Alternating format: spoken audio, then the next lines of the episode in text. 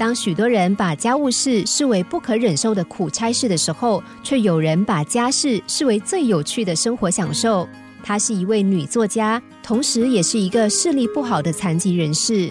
她曾经说过一段话：“直到我的视力渐渐恢复，开始看得见这个世界的景象时，我才发现这些熟悉的家事其实充满着趣味。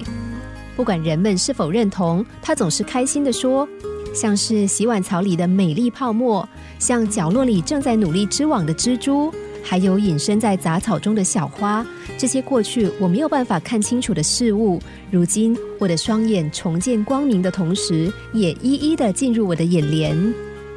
有人被他诚恳的态度感动，也开始认真体会生活中的点点滴滴，一起分享生活中的各种乐趣。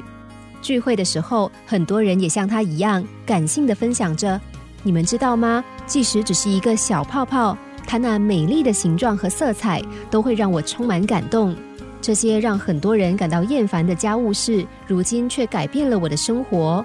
就像今天，我一如往常的整理花圃，心中却不断的激起喜悦和感动。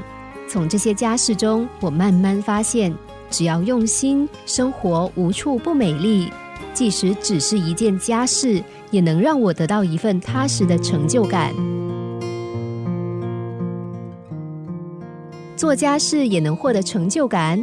生活大师斯奇纳特曾经说：“我们不需要等到死后才能进入天堂，只要能用心生活，轻松的扫一扫地，热情拥抱眼前的大树，我们的心灵就等于已经置身天堂了。”只要抓对生活的角度，对每个人来说，每个角落都是最美丽的天堂。天堂其实很近，不需要借助望远镜，只要把你的眼睛朝着最自在方向望去，把心放到最轻松、舒服的状态，再加一点感性和微笑，你就会看见渴望已久的天堂。